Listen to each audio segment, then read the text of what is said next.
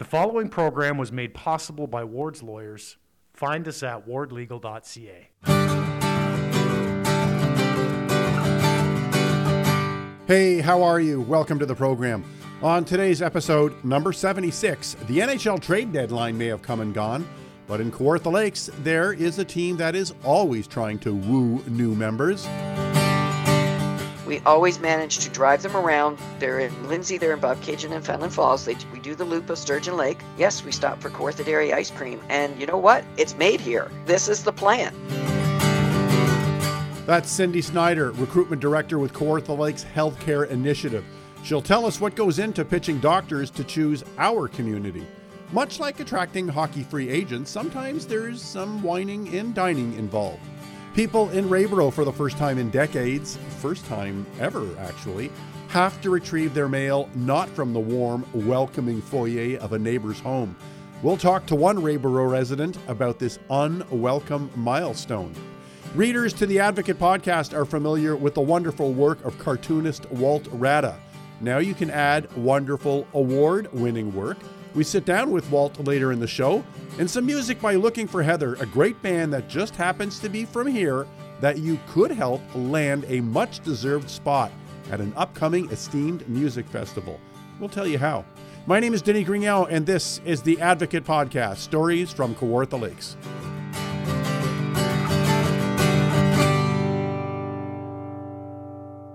End of an era in Reaboro again. A few years ago, that community's long serving postmistress, Norma Jean Sutton, died after more than 50 years of doing all the things a regular post office does, but from the front of her house. But it was more than just holding and mailing large packages and selling stamps to the locals. The locals also picked up their mail in that small room in the front of her house from a number of mailboxes that were recessed into the wall. It was a gathering place, really, for neighbors.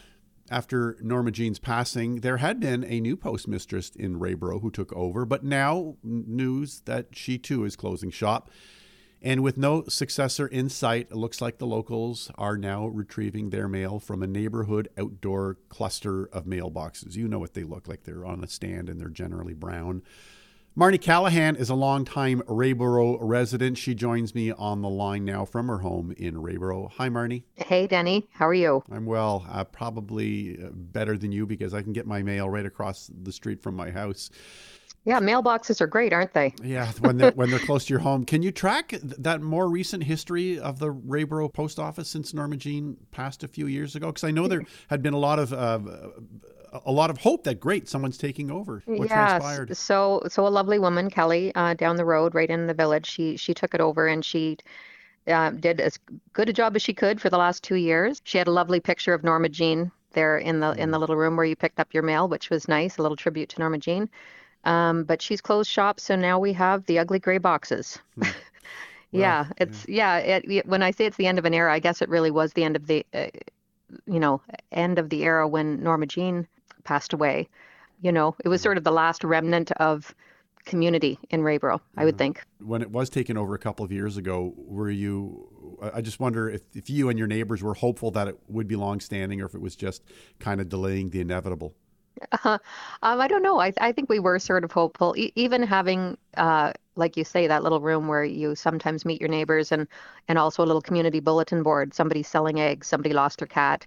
You know, the the community bulletin board was there, so that that was a little hopeful. So yeah, I'm a little sad that it's gone, but I know you uh, described the mailboxes in the past as a, a kind of being ugly. These ugly outdoor mailboxes, and certainly they're they're nothing you're going to see on, on the cover of a, a fashion magazine or a, a, an architectural digest magazine. But maybe you can if you can elaborate on that a little. I guess I think of them as ugly, almost like new apartment buildings are ugly. There's no there's no beauty to them at all. They're they're square, structural. You know, there's nothing. I don't know. They're just uh, utilitarian. Um, and they're out in the cold, right? The thing about getting your mail, at least at, at Norma Jean's or at Kelly's, there was a, a warm room. Take off your gloves and, and sort through your mail. Now it's you know even if you meet neighbors, you're you're both both going to be standing out in the cold and wind and grab your mail and go. Well, before we get to the emotional part of this, uh, which you elaborated on a bit, how, how will this affect your your day to day postal needs of just sending packages and, and picking up your mail? Right. Um, now we to do anything like that, to do anything that's any more um, complicated than posting a, a letter or getting one, it will have to go to Omemee or to Lindsay. So that was pretty convenient to be in our little our little village and being able to walk down to Norma Jean or Kelly and you know post an actual package, you know, to my daughter at West or or whatever. Now I'll now I'll just make the little trip into Lindsay or Omemee, I guess. What does this mean to the the mood, the spirit of Reaboro, if I'm not overstating that? Um, it's sort of the nail in the coffin. I mean, a, a community that once had a, a, a, you know, a general store and a gas station and a church and a post office and a gas station, whatever. All those things are gone. This was just sort of the the final thing. And I, I think the reason I, I I notified you, Denny, was I, I this year for Lent I gave up um, screens. So anything to do with scrolling or Netflix or YouTube or anything like that and sort of when you're off screens, you become hyper aware of how much time everybody spends on their screens. People walking down the street, so many people are just sort of locked in their little bubble.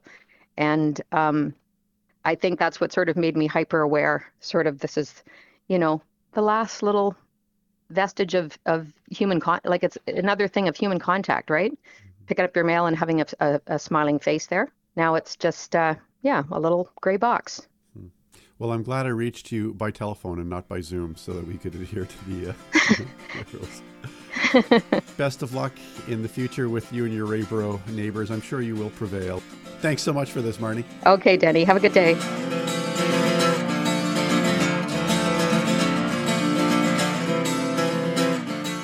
This is Melissa Weems from Ward's Lawyers and Lindsay, your official sponsor of the Advocate podcast, Stories from Kawartha Lakes. We are part of the Advocate magazine and the Advocate online, and therefore 100% local media. The March issue of the magazine celebrates International Women's Day with a number of profiles of women from Kawartha Lakes. Pick up your copy across the city, including the Omemee Laundromat and the Country Cupboard in Fenelon Falls. Maybe you haven't actually met Walt Radda, which would be a shame because he is such a warm, friendly, and funny fella but you've no doubt met his work, which is equally warm and funny and very creative. Walt Radda is the cartoonist of record for the Advocate magazine, but his portfolio expands well beyond that publication. In fact, it's his cartooning creativity with the Port Perry Star and the Scugog Standard that recently earned him third place in the category of Cartoonist of the Year with the Ontario Community Newspapers Association. A well deserved award indeed for the cartoonist whose comic strips and one panel cartoons range from light pokes at politicians to playfully lampooning middle age to illustrating penguins blowing past you to denote how windy and how cold the weather is. Walt's 25 years of cartoons are now on display until the end of the month at the Scugog Memorial Public Library in Port Perry, where you can also purchase his cartoon collection in book form. I had the opportunity to sit down with Walt recently to talk about his most recent award, but also where he finds his inspiration and also what cartooning means to him.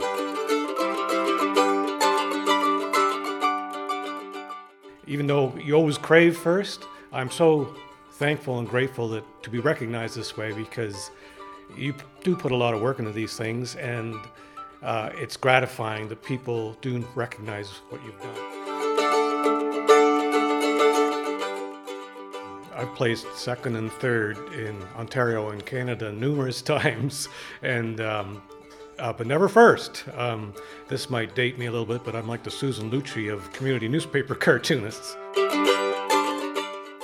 I love cartoons of all types. I still do today. I still uh, enjoy cartoon movies. I still enjoy panel type cartoons. I admire all the great ones. I don't need to name them, everyone knows them. Um, and so to have an opportunity through the standard to do my own panel strip, which was based on my own family, which is running 25 years now, means a great deal because it, it's a chronology of our family through the years. And the kids love it, and we, my wife and I love it. And you go back through it now and you see all these things that happen because most of the inspiration came from real events. Like I used to say, if I need an idea, wait five minutes and something will happen. So it's funny. I'm I'm a world champion procrastinator. So normally I I'm not starting the cartoon until the deadline's just hours away, and often I won't have an idea. So if I dare say so, I'm amazed at myself sometimes that something comes, and that's the uh, the creative thing that's in all people, musicians, comedians, writers. Where does it come from? And so. Uh, they don't always work. They don't always hit. As Jerry Seinfeld said, they don't always laugh. Um, but uh, an idea will come, and I sit down and put it down on paper, and I'm usually frantically trying to get it ready just in time for the deadline, and it, it works.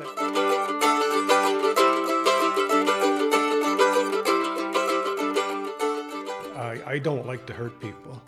And even though I lampoon people and uh, politicians, I still don't want to really hurt somebody. And I found funny sometimes, even when I do I do a cartoon, which I thought might be a little biting, often the politician will still enjoy it because they've been in the paper, or they've been mentioned, or they've been noticed.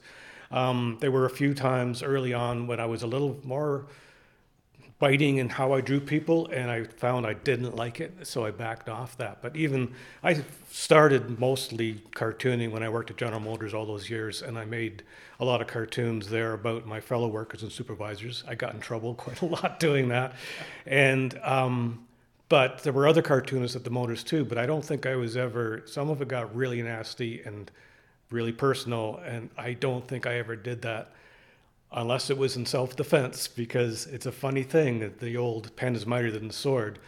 I had a few incidences at the motors when I ran into people and a situation arose where they were giving me a hard time and I'd come up with a cartoon of them and they shut up because they didn't want any more of these because everyone else was loving them. So it's an interesting, it was an interesting bit of power I discovered. Um, but at the bottom line is I don't I don't want to hurt anybody, really. I want people to enjoy it. I want to point out humorous things or maybe even follies in politicians or people without me it being nasty because I don't think that's necessary. When people take it all in and they're on their way home, they're walking home or they're in the car or they're finally settled in at home in their favorite chair, what do you want them to have absorbed from from your show?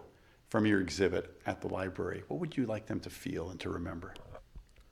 I hope it's the same thing I've experienced going back through 25 years of cartoons. Things we've forgotten about, events, um, places, even technology that has changed. But in because a community, community, a community newspaper cartoonist, it's not the worldview. It's not Toronto. It's not big time. It's a new stop signs going in. There's the it's the fairs, and every I don't know how many cartoons I can do about the fairs because every year I have to do cartoons about the fairs, but every year they come up. I like drawing animals, so that kind of fits. But it I hope it's uh, especially for people who saw the cartoons at some point and remember something, or even people who never saw them but go through time and thought, yeah, this happened or this was going on, or I remember when they put that stop sign in, um, because it's it'll take you back and hopefully give you a warm feeling for our community and the things that have happened and changed, and maybe rekindle a memory that that you enjoyed or a politician you'd forgotten about but now remember. It's become a huge part of our life and something uh, we're all, my whole family, thankful for. When you hear people laughing or commenting or responding to something you've done, there's nothing better, and I think any creative person can say that.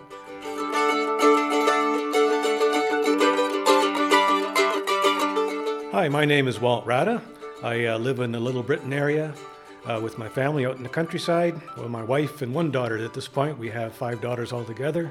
I am currently the custodian at Cambridge Street United Church in Lindsay. I am a freelance cartoonist on the side and community newspaper cartoonist for numerous publications in the area. And you're listening to the Advocate Podcast Stories from Kawartha Lakes.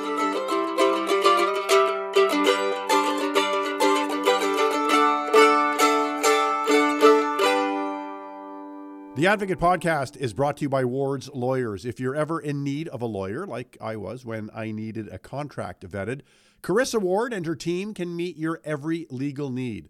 Find out what they can do for you at wardlegal.ca.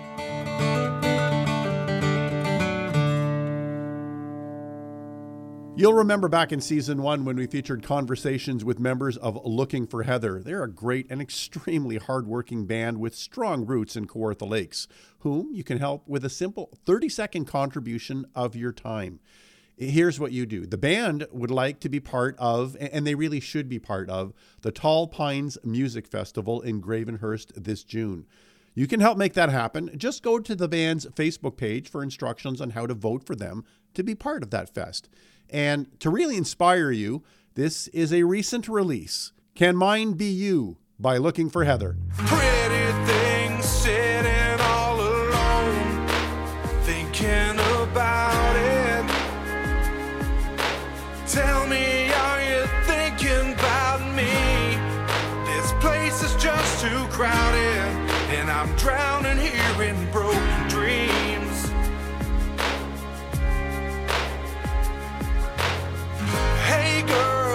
Don't you cry, you're the one I'm taking home tonight. But we can slip out the back door.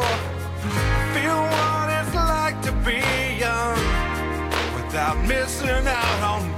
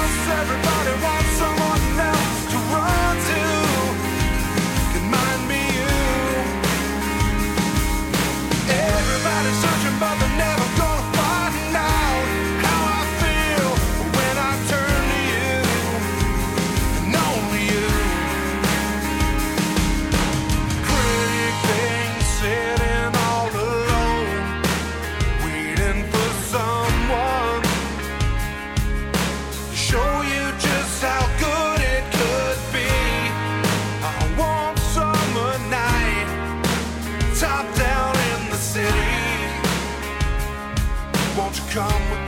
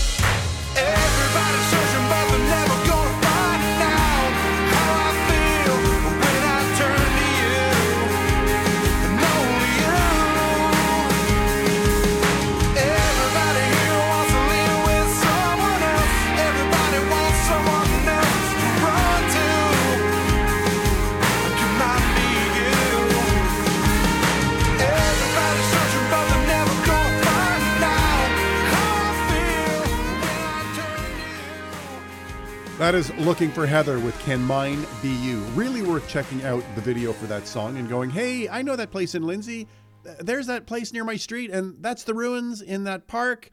Go to the band's Facebook page where you can vote for the band to appear at this year's Tall Pines Music Festival. It'll take less than 30 seconds of your time, and you'll help bring some Kawartha Lakes bred great live music to Gravenhurst this June. And you know what? Do what I did. Go to the band's webpage and purchase some really cool LFH merch. If I want to go home at lunch, I can go home for lunch. Oh, so Uh, good. Five minutes to get there. Things here that you need pretty well, and and if it isn't, it's not too far to to get to a bigger center. We knew right from the beginning that uh, we'd want to live someplace where there's not just practice, but also uh, recreation. I love it here. That is from a video produced by the Kawartha Lakes Healthcare Initiative with the sole purpose of attracting new doctors, specifically family doctors, to Kawartha Lakes. Indeed, that can sometimes feel like a game of catch up. One new family physician arrives in the community, but then two physicians leave or retire, as happened recently. The competition to attract family physicians is fierce. Is there a community in Canada that doesn't need a new doctor or two or dozens? Much of the task of convincing doctors to make Kawartha Lakes home falls to Cindy Snider. She is the recruitment and retention director of the Kawartha Lakes Healthcare Initiative. She joins me on the line now. Ms. Snider, thank you so much for coming on the program. Thank you very much for inviting me. I know this is a, a hot topic, and we, on behalf of Kawartha Lakes Healthcare Initiative, appreciate the opportunity to spread our word as to what we do and how we do it. And maybe uh, spread the word out to attract to, uh, potential doctors who are out there Exactly. listening. Okay, what is your reaction when you learn that a doctor, or uh, as in the case that was recently reported in the Advocate magazine, two doctors are shutting down their practice? Of course, we're always disappointed if I can't find someone to replace them, that there's now another thousand patients that will be without a, a family doctor in our community. Um, I do uh, work with them as much as I can and find out reasons why and, and not for, for just going forward. I've always, we've told all the family doctors for years, we need generally 12 to 18 months or close to two years to really recruit somebody to the community from when I first make a contact. I didn't realize there was actually a post mortem, like a, a, an exit interview. Or tell me about that. What's that conversation like? What can they tell you? A lot of times it is around what the issues were, if there was issues with their practice or issues with government. A lot of times it is they're retiring, then there aren't issues, it's retirement. And some have left the community because they have family members, maybe their parents that are starting to be elderly and they need to be closer to them. We've had that happen before too. I, as I say to everyone, physicians are people just like you and I.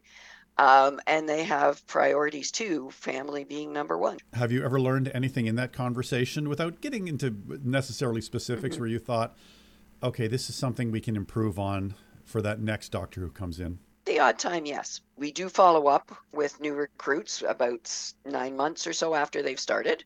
One of our board members in particular will contact them and, and just kind of go through are you settling in? How's go- how has it gone? Uh, what else could we provide you with in information or connections or anything like that? And that's another way we find out maybe if things aren't going well that we can learn better for the next person that we recruit. And sometimes it is through the exit interviews. I would say very few that I can think of that left because something was really wrong here. Let's just back up then. What goes into actually making the big pitch to potential doctors? I, I, I always think of uh, hockey players who are who are now free agents and they're often toured around by general managers and wined and dined. Is there any of that at all where you can woo them and bring them out for the weekend? Or Definitely. um, and we definitely do that type of thing. To start, I usually meet and and get their contacts by going to job fairs at uh, uni- at the medical schools at the universities. And it's a room full of recruiters like myself and they kind of tour around and talk to those of us that they might be interested in. And most i would say generally it's always rural recruiters that are in the room. I've never seen anybody from toronto uh, at any of these events that type of thing. It's all of us that are rural. Two to three times a year we will put on a residence weekend as we call them where I send out an invitation to everybody in my contact list. We invite them to come for the weekend and we'll take six couples. That is really meant to be a show the community, a tag it with an event going on most of the time if we can, or an activity. We pay for their accommodations, we pay for all their meals once they're here. We we cover off and we have local family physicians join us at various times. We do a presentation on the area and what opportunities we have available for them for practice. Tell them all the time this this event is held can you picture yourself living here, being here, raising your family? If they are interested, then we we go ahead then after that one-on-one. We have them back. We introduce them again to some of the physicians that maybe are retiring or if they're interest, interested in starting their own practice where there's space available for them to do that we definitely do. I will use those words too, wine and dine, um, and uh, and bring them around and uh, show them the community and show them the activities that they can be involved in. I've taken them to the theater before, I've taken them to a a, a, a uh, craft beer festival. Mm-hmm. There's there's different things that just attract them to the community. Despite the fact that we have a, a unique community, we all feel the Kawartha Lakes has something special to offer. But when you're mm-hmm. in that mm-hmm. room uh, recent university graduates, new doctors, and you're amongst all uh, a bunch of other rural mm-hmm. recruiters as well. What can you say to convince these people that, yeah, I know you've talked to Espanola, I know you've talked mm-hmm. to a, a, community out near Windsor, but we're different. How do you how do you make yourself stand out? A lot of that is our being cottage country and having our four seasons I was actually really pleased when I was just at the Western event because being there other years and it would be I usually start out, do you know where we are? And a lot of them don't. They're looking at my little map and trying on my banner and trying to figure out where we are. And almost all of them said yes, they knew where we were. They've either cottaged here, they've driven through here to go to Algonquin Park. That is also a big plus if they already know where we are. Two big pieces are what does their partner do? They're professionals too, generally can't always support that here. So my mind automatically goes to, okay, we're close to Peterborough, we're close to Oshawa, if it's an engineering type job or or something like that. Um, and the other is they want to be usually about an hour from their family. They want to start their family, so they want to have the grandparents close by and and things like that. So those are two two of the stumbling blocks we have. And so the sooner I find that out, the better. I want to touch a bit on the uh, the pitch that you described this being cottage country. How do you maintain that balance for the person who's going, well, that's nice, but I don't want to live on the lake. I want a, I want a town yeah. where I can grow up. Well, how, how do you balance that? As, as soon as you get that kind of response, then you can spin your answer basically. Have you gotten that response? No, I've never had anyone say they don't want to live on a lake. well, I shouldn't say that. There's the odd time they want to have a hobby farm. Again, I can tell them we can do that. We have all of that we have the the winter sports we have the the summer sports but i'll say we're not just sports. We have our live theaters yes in lindsay bobcaygeon and fenelon falls. We also encourage the fact or mention the fact we're only an hour and a half to downtown toronto in good traffic we always clarify that. Um, so they can go to the theater they can go to a hockey game or a raptors game or and and either come home or make a weekend of it but they can do it and come back to their own beds we always manage to drive them around. They're in Lindsay, they're in Bob Bobcaygeon and Fenelon Falls. They, we do the loop of Sturgeon Lake. Um, yes, we stop for Kawartha Dairy ice cream, and you know what? It's made here. This is this is the plant, so that they they experience that and they see, especially if they're here in the summer, they see the Trent Severn and they see the boats going through. We all know it's a lifestyle and I admit to them also, I chose to live here 30 years ago and would never choose to go back. Might I be so bold that next time maybe opened with the Kawartha Dairy ice cream? That might be your your lead. Yeah, your lead I've said that a couple of times. If I think I, if I thought I could keep it frozen, I would take it with me to the job fairs. You've mentioned a lot about recruiting young doctors. Uh, is that primarily where your focus is, or are you ever looking at the the middle aged doctor who might be thinking, eh, "I'm tired of living in the city"? Mm-hmm. Where, where most where's most of your attention focused? A lot of it is, yes, on the newer recruits coming out, the newer physicians, but we do attend um, at times conferences that are held, uh, such as the Society of Rural Physicians. Uh, they'll ha- they hold a yearly conference, and we've been there before, and and that is also there's residents there too. But if there is a, a physician going by that maybe is thinking of semi-retiring and, and coming out of a larger center, they might think of coming here. And if they would come here and practice with us for five or 10 years, even on a more semi retired basis, it still helps us out. We do offer incentives, financial incentives, and we ask them to sign a four year return of service agreement. And I'll be quite honest, the last few physicians that have arrived had said, thanks, but no thanks. The money is not, it might be a final decision, but it, it's not the be all and end all in the 30 years since you've lived in the area and in the 26 years since I've lived in this area, Cindy, I mean, I, I think both you and I can safely say that uh, the area is not as homogenous as it used to be. There is a, a more multicultural feel th- than there had Definitely. been. So I, I'm, I'm wondering how that maybe is making recruiting. Is this now a more attractive area to uh, foreign trained doctors or people from different Mhm. cultural communities? yes, being able to show that. And we are able to show that the medical community in itself has certainly over the years become more multicultural, uh, even with the hospital setting up the mosque quite a few years ago for that reason. So, yeah, and even in our communities, yes, you can see it. And again, when we're doing our tours, I will try to do that. I will try whether bring in one of our, our physicians that is maybe in the same culture or at least a different culture, uh, let them know that there is that here. Um, or even if we know people in the community, stop by and talk to them. Uh, that type of thing in one of the stores or something that we know. And we do everything to make them as comfortable as possible in order to encourage them to come here. Cindy Snider is the Recruitment and Retention Director for the Kawartha Lakes Healthcare Initiative, whose task it is to help fill the current void, about 15 to 20 doctors in our city. We hope to check in with the KLHCI in the not too distant future and learn more about its medical learner program, which also supports recruitment of family doctors. Time to thank some people who make our show possible. Ward's Lawyers for being our exclusive sponsor for more than three years. The team at Ward's can meet any and all of your legal needs. Find out how by visiting wardlegal.ca. Gerald Van Halteren wrote and performs our theme and musical bridges. You can find us and give us your thoughts on the program and, you know, share some story ideas by visiting our Facebook page, The Advocate Podcast Stories from Kawartha Lakes, which is written, produced, and hosted by me, Denis Grignel. Hope you didn't pull anything clearing that driveway or that walking pathway to the front door. Talk to you in a couple of weeks.